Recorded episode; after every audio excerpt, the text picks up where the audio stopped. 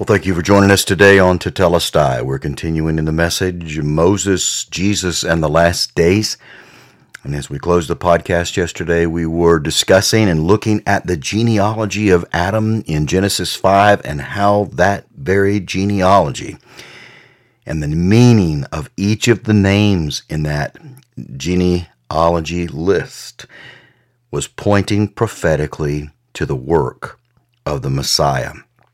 There are so many hidden treasures in what we call the Old Testament, the Torah, the prophets, and the writings. As Jesus said, they all point to and reveal Him. He is the focus of the Torah, He is the goal of the law and the prophets. So let's continue on looking at how Moses points to Jesus. It's there. To a Jew, see, this is they they under they understood these things, so they knew the meaning of the names. And Jesus could go back to Genesis 5 and the in the Torah and say, see, guys, it's been pointing to me all along. What's interesting also is Methuselah's name has a double meaning. Methuselah means also his death brings judgment. So it could also read, A man substituted for incurable humanity and erected the shining light of God, and coming down to teach, his death shall bring judgment and mighty rest. Powerful rest. He's there. And he's been there all along, pointing to this one thing God says, I love you I want a relationship with you. And I'm going to give you every picture, every pattern that I possibly can. You may have to dig a little bit. But when you dig, you're going to find the treasure, and that treasure is going to reveal just how much I love you and how bad I want a relationship with you. Jesus fulfilled all of these. And then the final thing we have here is obviously is prophecies.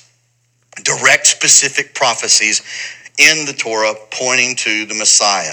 Let's look at those real quick in closing. Genesis 3, the one we read last week, verses 14 and 15. The Lord God said to the serpent, Because you did this, cursed are you above all the cattle, the livestock, every animal the field. On your belly you will go, and dust you will eat, and all the days of your life I will put enmity or animosity between you and the woman, and between your seed and her seed, and he will crush your head, and you will crush his heel.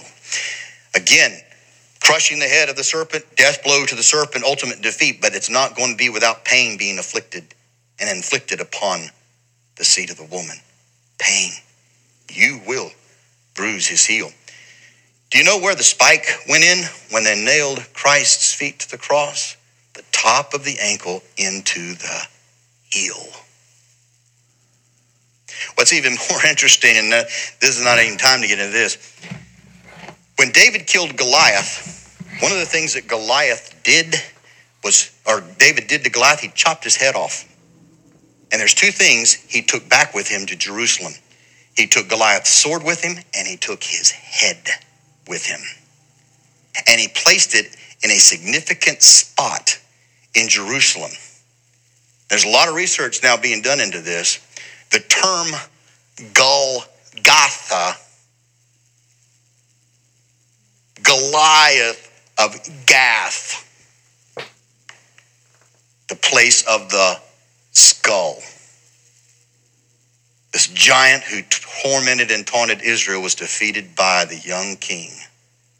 Many believe that the place where Christ was actually crucified was where Goliath's skull actually was taken. You will bruise his heel, but he will crush your head. A prophecy. Go to Genesis 12, verses 1 through 3. Abraham is told specifically by God. He says, Here's a prophecy.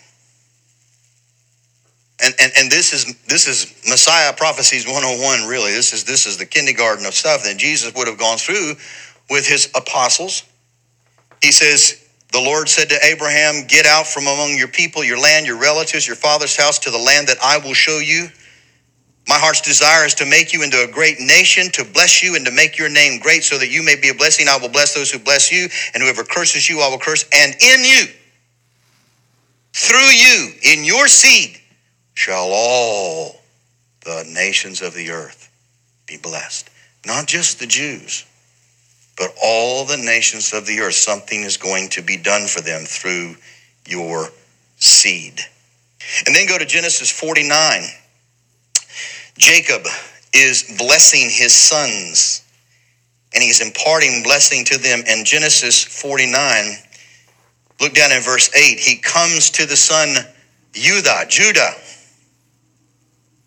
And he comes to him and he says, Judah, so you are, your brothers will praise you. Your hand will be on your enemy's neck. Your father's sons will bow down to you. A lion's cub is Judah. From the prey, my son, you have gone up. He crouches and lies down like a lion or like a lioness. And who will rouse him? The scepter will not pass from Judah, nor the ruler's staff from between his feet until he to whom it belongs will come.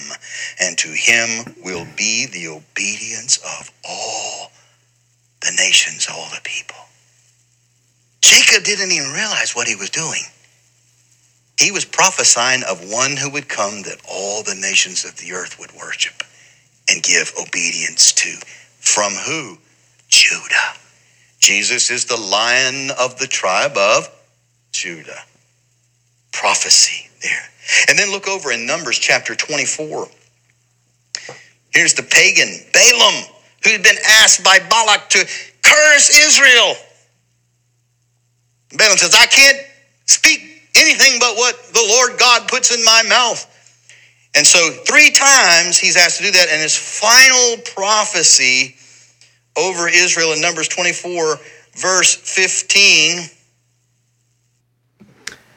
We will finish that tomorrow, and we will finish this message, Moses, Jesus, and the last days, and look at Balaam's prophecy, a very significant one, as well as tying into what is currently happening in the land of Israel and the destruction of all of her enemies. Well, may the grace and joy and peace of our Father be the experience of your heart today. And Lord willing, we will see you again tomorrow.